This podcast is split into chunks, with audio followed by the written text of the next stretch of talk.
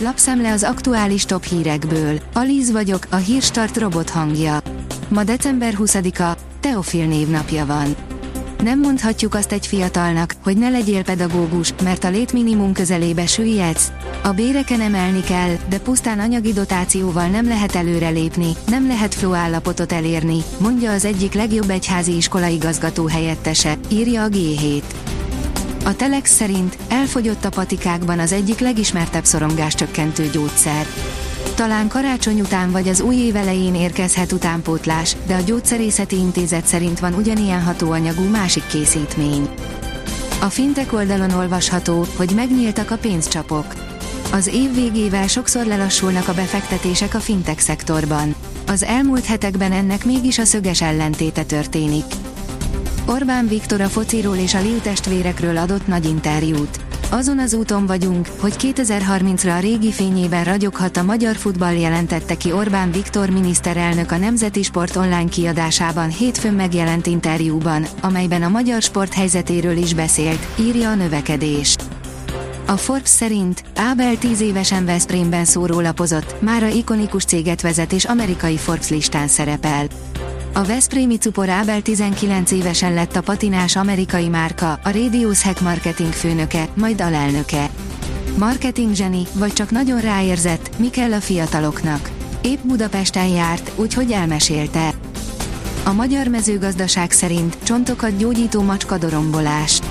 A népi gyógyászatban a macskákat mindig is gyógyító tulajdonságokkal rendelkező állatoknak tartották, de a tudomány fejlődésével az ilyen hiedelmek kezdtek elenyészni. Ebben az esetben azonban a tudomány tett egy kört, és bebizonyította nagyanyáink igazát. Semmering, zöld utat kapott az évvégi világkupa verseny, írja a sielők. Tegnap megtartották a december végi Semmeringi világkupa verseny helyszínének ellenőrzését. Az ellenőrök nagyon elégedettek voltak mindennel, így elvileg nincs akadálya a karácsony utáni versenyek megrendezésének. Okosabb lesz a Lexus zászlós hajója. Fejlett online szolgáltatásokat, vadonatúj multimédiás rendszert kap a Lexus LS csúcslimuzin, írja a vezes. VV Barna ezúttal VV Melinával flörtölt. A srác randiként fogta fel a VV Melinával való raktártakarítást, és bár legszívesebben magukra húzta volna az ajtót, beismerte, hogy a lányjal először sokkal inkább ismerkedne, mint sem ágyba vinné, írja az rtl.hu. A portfólió oldalon olvasható, hogy ókori római eszközhöz nyúl a háborúban Putyin. Rendeletben tett javaslatot Vladimir Putyin orosz elnök Moszkva megye, a Krím és Szevasztopol vezetésének, hogy az ukrajnai háborúban érdemeket szerző katonák és az elesettek családjai között ingyen osszanak ki.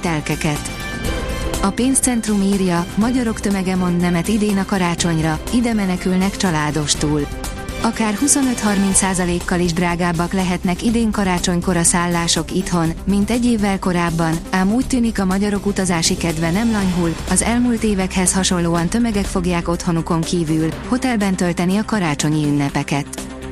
Elvonási tünetek nem lépnek fel, rangadóval folytatódik a klubidény. A Manchester United már szerdán, a Liverpool és a Manchester City pedig csütörtökön lép pályára, áll a magyar nemzet cikkében. Akár 10 millió euróra is nőhetett Laidóni értéke, írja a sportál. Paunok Péter FIFA licenszes játékos ügynök szerint a Katari világbajnokságon nyújtott teljesítménye után nagyot nőtt Aissa Laidóninak, a Ferencváros tunéziai labdarúgójának értéke, mely 5 és 10 millió euró között lehet jelenleg.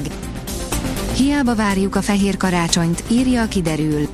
Jelentős enyhülés előtt áll időjárásunk, búcsút inthetünk a havas esélyeknek a karácsonyt illetően. Tavaszias időjárási fordulat érkezik a hét második felében. A Hírstart friss lapszemléjét hallotta.